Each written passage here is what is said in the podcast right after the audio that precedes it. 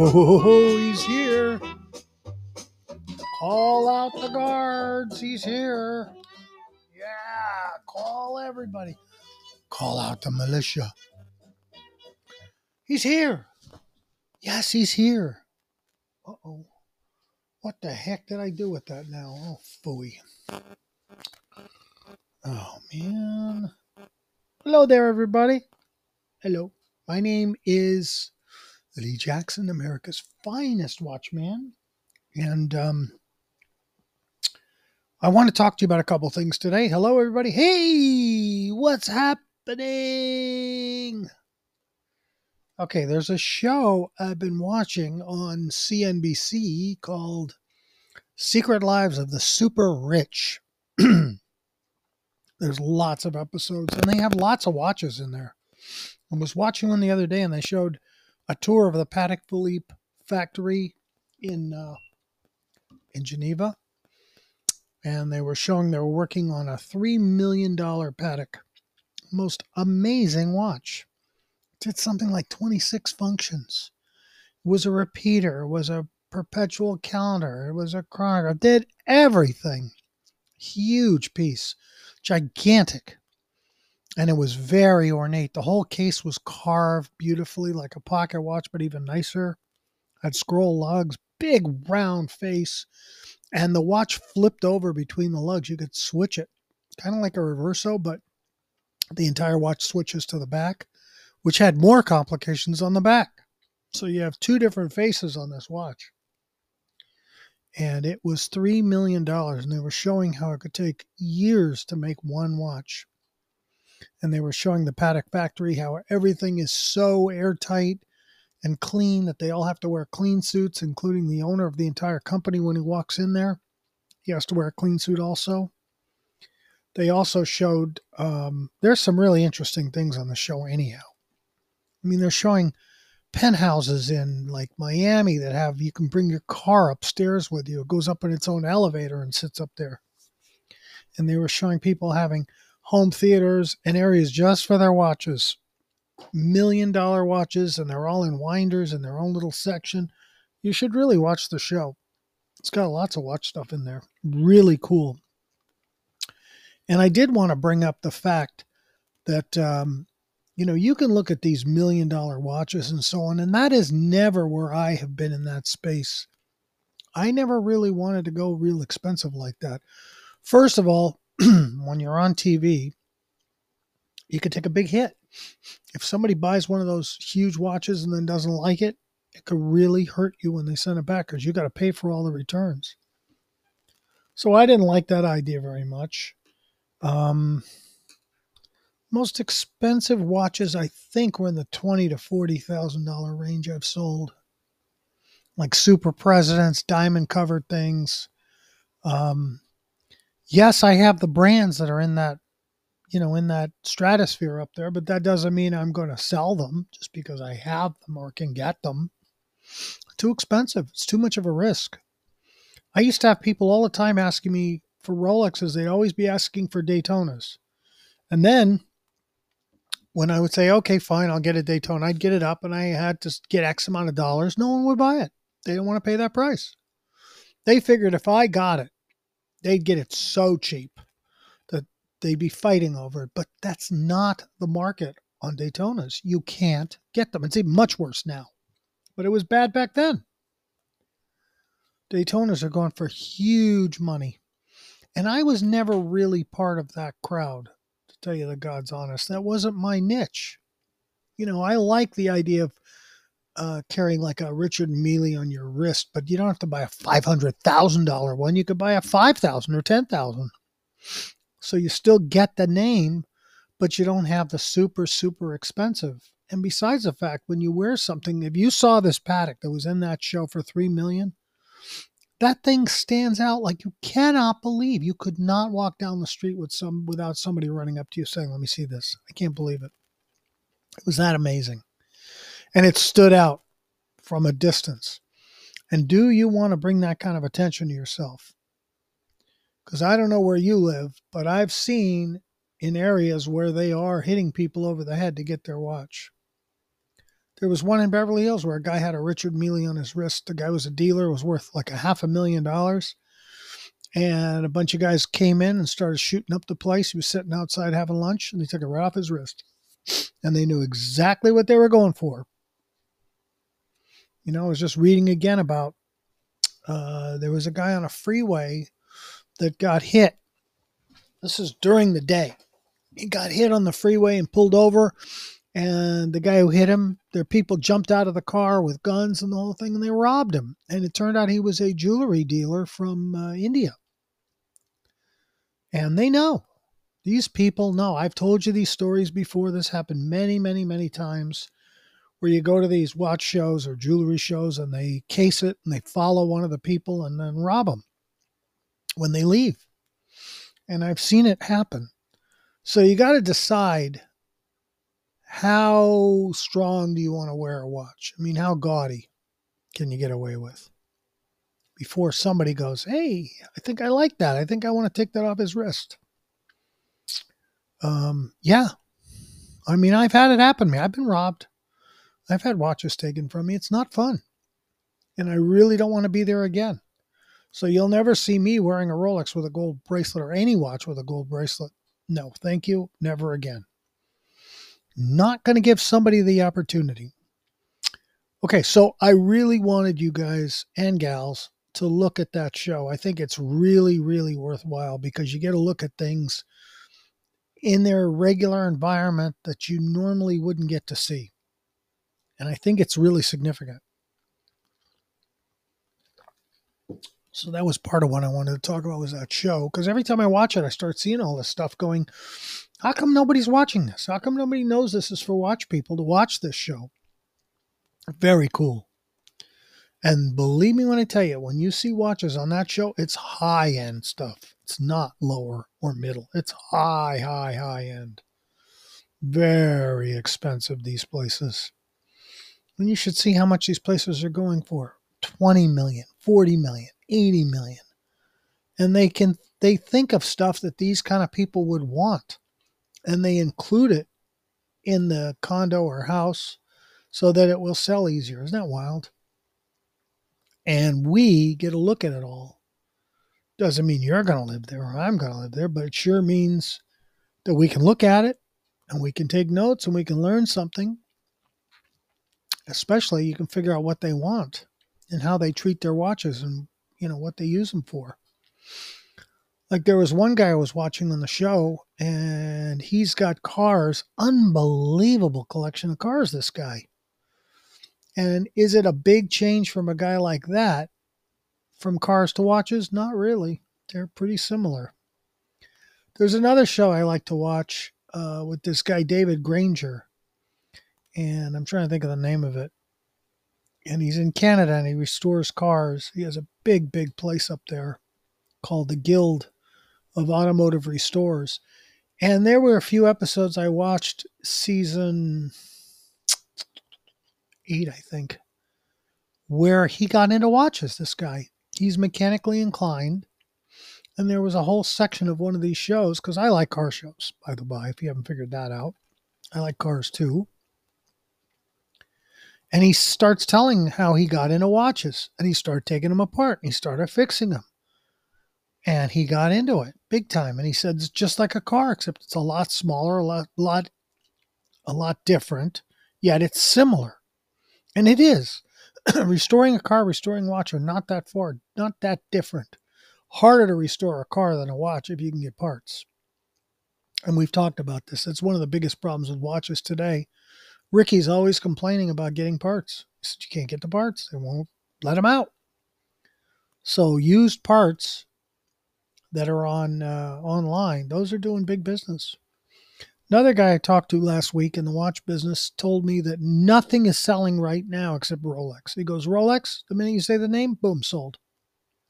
So Rolex is only getting stronger, and Rolex is only tightening their grip on the market because everybody knows what a Rolex is.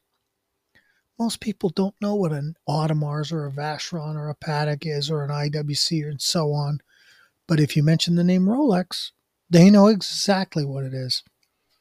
When I started doing watch shows, I was doing more vintage with summer, a little bit of high end, and I threw a Rolex in, excuse me, and the place went nuts. And people said, We want more, we want more. And they wanted more Rolexes. Rolex, Rolex, Rolex. They want them, and they want them for a good price because you can't get them. Another guy I talked to who has a watch repair store told me that he got kicked out of Rolex because he was selling Rolexes below their list price for people, getting them a discount. Rolex found out about it, kicked him right out. No more Rolex. And they will. I've told you that. Somebody discounts a Rolex. We're not talking about used, we're talking about new. If somebody discounts a new Rolex, they're done. As soon as Rolex finds out about it, you're done. End of story. Bye bye. They won't go for it. So he was complaining about it too that uh, nothing is selling but Rolex, and yet he can't get the parts anymore. He can't get anything because Rolex kicked him out. And my old watchmaker, same thing happened to him. They're trying to narrow it down and tighten up who gets parts, who can sell Rolexes. They're very, very particular. And what they're trying to do is hold the value. They don't want things getting out cheap. There's no such thing as a closeout on a Rolex, yet I used to get closeouts on so many other brands. You know, if they made, for example, 100 and sold 80 and they got 20 left, it's called a closeout. If they want to get rid of it. If they want to wait it out, they can. Rolex will wait it out. They don't care because their watches don't change very much. But other brands that are trying to keep up, they keep um, updating their watches so the old ones get old and they want to get rid of them and they go out of clearance. That's how I found all kinds of great stuff. But you're not going to find Pateks on clearance or Vacherons on clearance or Audemars. No. But you will find, or used to, things like Ebel, Baume Mercier, Chaumet. Some of the really good but off brands used to do a lot of closeouts. Ebel did a lot. Used to be a lot of Ebels on closeout and Chaumets, which is a great brand. I told you I almost bought a Chaumet diver's watch. Came really close. But when I asked them for a discount, they told me to pound sand. I said, no problem. See you later. That was it. Not interested. Thank you for nothing. Goodbye. And you can't be afraid to ask. What's the worst I can say? No. Yes, you could piss them off. There are people that get pissed. They don't want you to discount anything or offer them anything, and they get mad. It's like, oh well. If you're going to be that thin skinned, you better get out. Because in this world, you got to have a little tougher skin. You got to be able to take rejection and negative and be able to turn it around and do something with it that helps you, not them. So I always say look for the honey hole, look for the good place you can find stuff. And then I was reading in the uh, in the paper today. Let me pull it up while we're talking. Um, remember we talked about this timepiece gentleman idiot? Idiot. Somebody brought it up to me. And I looked it all up and I checked the guy out, yada, yada, yada, yada, yada, yada. Um, well, you know, I said after I checked into this guy, I went, you know what? I knew a lot of people like this guy. A real hotshot, thinks he's it, living a lavish lifestyle, rubbing in everybody's face. Great. And he was taking pieces and doing a Ponzi scheme. And yet he said he wasn't. And then later on, he admitted to it, yada, yada, yada. You know, and I didn't really want to get into this because I don't know the guy, but I know what he's all about. I can tell just listening to what people say and looking at the guy. He's one of these smartass guys, you know, knows it all. Guy you want to run away from. I don't want to deal with people like that. But yet he wouldn't deal with me because I'm not going to buy the stuff that he's got. It's really expensive stuff. And when you start messing around with that stuff, you're playing with fire. Because, like I told you, taking it back. If it's on a credit card, you got to pay a lot of money to return it. And um, some of these companies make it very difficult, not on the consumer, but on the dealer. for example, I had a a guy I used to be pretty good friends with in the watch business, and I used to buy from him and sell to him. And he had a store in Beverly Hills, and he would get people come in from out of town, and they'd buy real expensive stuff, and they give American Express or a credit card, usually usually Amex, and Amex would say, "Yeah, it's good," and he'd sell them the piece, and out they'd go, and then Amex a few days later would come back and go, "No, it's no good." And the watch has already left the building, so what do you do? So he was getting that a lot. And I had a few problems like that too, where people would buy from me on TV and then you'd send it out and it turned out it was no good. Because initially, when you get a credit card, you have to verify it that it's good. And they'll verify it, but they won't give you the final verification if it's going to go bad for a couple days. So I instituted what was called a three day hold on new clients. And what that was was if you bought something and gave us a credit card, you'd have to wait three days for us to ship because within that three days, if it turns out the credit card is bad, it'll pop up in three within three days. And I had that happen to me where I sold a really expensive gold Rolex and it turned out the thing was phony after I had shipped it out and I tried to stop it, couldn't stop it at all. And it got delivered to an empty lot and lost it. So after that fiasco, excuse me, after that fiasco, I instituted a three day hold on everything where nothing went out in the first three days. If you were a new customer, if you were established, no problem, go out right away. And that's what this guy that I used to deal with in Beverly Hills used to do too. He would say, No, I'm sorry, you can't take the watch. Wait a couple days, come back and get it. And he probably lost business, but who cares? It was fake anyhow. Was the business was no good to begin with. So what the hell did you lose? Nothing. And it's sad because they're always trying to take advantage of you. Everybody in this world is. It's really sad. You know, I get these calls all day long, fake calls, this and that. You know, I had one yesterday, Google. I said goodbye, hung up on them. And why don't they stop this? Why do we have to be attacked everywhere you go, everything you do by people trying to put their frigging hand in your pocket and get to your wallet? Why is it? I mean, we pay all these taxes. Why don't they do something? You know? But if you lose your money and you can't pay your taxes, they don't care. So I think it's kind of every man for himself when it comes to these things, but it's just really debilitating because you're always fighting against all these idiots and you think it's stupid, you know. Like I see some of these scams, I go, how stupid. But let me tell you something. They wouldn't keep doing it if people weren't falling for it. And they're going to continue to do it. One way if one way doesn't work, they pop up somewhere else, do it a different way. They don't care. Their whole their whole lot in life is to rip you off. I had one where they called me from uh, what was it? Amazon or I think it was Amazon. And they said, Oh, somebody charged an iPhone on your account. And I went, What? And I really thought it was real. And what they tried to do was try to get these, uh, I guess, gift certificates that they can run off with gift cards or something. And they had everything nailed down to a science when I asked a question like, you know, if you're with Amazon, how do I get a hold of you? Oh, you have to go through, da, da, da, da, here's the number. I mean, they had it all nailed. And it really sound real, sounded real until I finally figured out this cannot be real.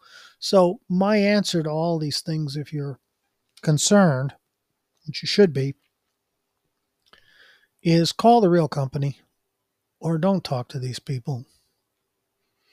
You know, a lot of it's fake. It's like they're coming after you. And with and when you're talking about watches and you're like this timepiece, gentleman, I got to read you about him. Um, you're screwed. All right. So here's the new story that came out today. And does this surprise me? No. Beverly Hills luxury watch dealer arrested by FBI in alleged Ponzi scheme.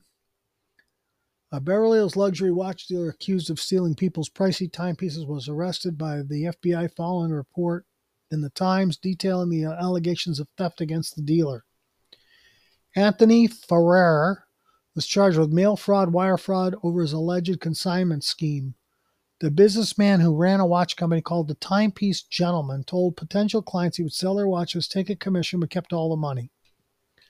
Rather than selling the watches, remitting the funds back to the watch owners, he sold the watches and kept the money for himself, wrote Justin Palmerton, FBI agent, in an affidavit filed Monday in U.S. District Court the Central District of California. If convicted, Farrer faces up to 20 years in prison and is currently being held at the Metropolitan Detention Center. His next court date is December 14th. He stole at least $3 million from 20 victims. One man lost his life savings. All the while, Farrer lived a life of luxury, buying high end cars, spending tens of thousands of dollars on a single meal, renting one of those expensive apartments in Los Angeles, all of which he flaunted on social media sites such as TikTok. He posted about his exploits, eventually admitting to using people's watches to pay off debts. He confessed to running a Ponzi scheme, and he almost does not seem to understand it said Chad Plebo, who helped put victims in touch with the FBI. It's such a bizarre, weird story. Farrer posted on social media about his debts in August, admitting what he did was wrong. Spending people's money, living above my means. I've been digging myself a $5 million hole. About 3 million of that debt is to two big clients who acted, one acted as an investor and used his money. Seven people said they had given Farrer, Farrer watches worth between 10,000 and well over 100,000 only to have the timepieces disappear. One of the seven alleged victims has a pending lawsuit against Farrer over the issue. An eighth person who sued did not speak with us. Asked whether he was worried about going to prison for all his alleged actions, he said he couldn't focus on that. If I do, I do. If I don't, I don't. I mean, what kind of guy is this? He was raised in Texas, started his own company in 2017 before moving to downtown LA. He had his own reality show called South Hill, which he published on YouTube. People trusted him in this space because he had a social media following. Said John Buckley, a luxury watch dealer, runs a business called Tuscany Rose. So there you go. Another one bites the dust. It's just like when you see these commercials on TV for weight loss things and they have all these people that go, Yeah, I lost all this weight. It's fantastic. It's this, it's that. I know within a year or less, it's going to be a scam. They're going to come up and say, Oh, it's a scam. We put that person in jail. It's happened so many times. And every time I see these things, they look very, very real and very, very good. So watch out, baby. Watch out. You need to have a really good person that you deal with who's not some fly by night just popped up. I mean, what the hey? I got 30 years in this business. I got 50, over 50 as a collector. Over. Yeah, I was collecting in the 60s. Not big. I got bigger in the 70s and 80s, but still, I was still collecting back then. So, um, the moral to the story is be really careful with your money trying to think if I ever got burned like that. No. Yeah, I guess I did. I dealt with a I dealt with a real creep. I mean, I've dealt with some real creepy people before, but I'm very cautious. Um, and I make it really clear when I deal with people look, I'm not going to beat you with that. I'm not going to do any of that, but you got to be straight with me too. And what I learned over the years is most of these people in the business are not straight. They really aren't you got to be careful. I'm not going to tell you they're all crooks because they're not, but but they still have their own interests at heart. And when you find somebody like when I tell you that I got the guy in Japan I liked, there's a guy in Hawaii I liked, they came through and did what they said they're going to do. Now, can they go bad? Sure. We sure can. You're only as good as your last sale. You've got to be really careful with these people make sure what you're getting is the real deal. I mean, it's really bad. Okay, so the other thing I want to talk about today was I want to talk about a couple books. I think we're going to do a review of at least one book. Let me get it. Hold on one second. Okay, so the book I want to go over is called Wristwatches, a Handbook and Price Guide it's uh, been around. It's from Schiffer Publishing Company, which is a niche publisher. And this was published in 19, 1993. So this is 30 years old now. So any prices in here, ignore because they're 30 years out of date. But you're talking about an eight and a half by 11. It's like a almost like a paperback, but it's hard. The pages are thick. There, It's not like cheap paper. It's like a regular book, but it's paperback style. And they go over a lot about watches. They talk about all the different records that Rolex has made and all the different things that have come along in horology that have changed the face of horology over the years, like thin and automatics and all that. They talk about how stuff works, they explain it to you. It's a really good book. Um, it's Wristwatches by G- Gisbert Brunner and Christian Pfeiffer Belli. A handbook and price guide, black cover and kind of a lavender with three watches on the cover. And uh, I want to give you the ISBN number if I can get it. Here it is. Okay, so I'm going to give you the ISBN number. Hold on one sec. I got to get my glasses so I can read it. ISBN is 0 887 40 557 6. And it was, I think, a $20 book in its day, but it's really good. It's got a lot of fantastic things. It goes over um, important wristwatch terms that are really good to know. I mean, these are the things we as collectors should know, but we don't. A lot of this goes over watchmaking firms, talks about some you've never heard of, like Lafar and I mean, there's some really interesting pieces in here. Glashütte, Lafar, uh, Corum is mentioned, which I don't find. Excelsior Park, Eterna, Longines, and yet, you know, the biggies are in here too, Rolex and so on. Minerva's in here. And I don't know if you remember, Zenith. Minerva has turned into um, um, I got to think about it. What's the name of that watch now? Oh, come on. My brain doesn't work like it used to. Uh, the pen come Montblanc. That's what it is. Minerva is Montblanc watches, believe it or not. They're Minerva, which was a good maker of watches. So their watches are actually pretty good. Because in the old days, I've had cross the pen company decided to bring out watches. They were okay. They weren't great. Good. They weren't real expensive. They were okay. You know, like um, gold filled and so on. They weren't like solid gold. And some other uh, pen companies have come out with watches, and most of them are just a name slapped on a watch. There's no care. There's nothing. And Minerva is a good watch company. So when you take Montblanc and merge them with Minerva, now the Montblanc watch company is actually Minerva, which is good. You've actually got something. Because when I started looking at Montblancs, I was looking at the prices going, what the hell? Why are they so expensive? And um, that's pretty interesting. Okay, they have a they have a chapter on preservation, care, and repair of watches, fakes, knockoffs, hybrids. Then they go into watches and their prices. It's very interesting. Now, remember, again, this is 30 years ago, so prices you really can't go through. Um, they have museums listed, they have all over the world. You have different companies, museums you can go to and find out watches and watch markets. The pictures are excellent, they're in color, they're really nice.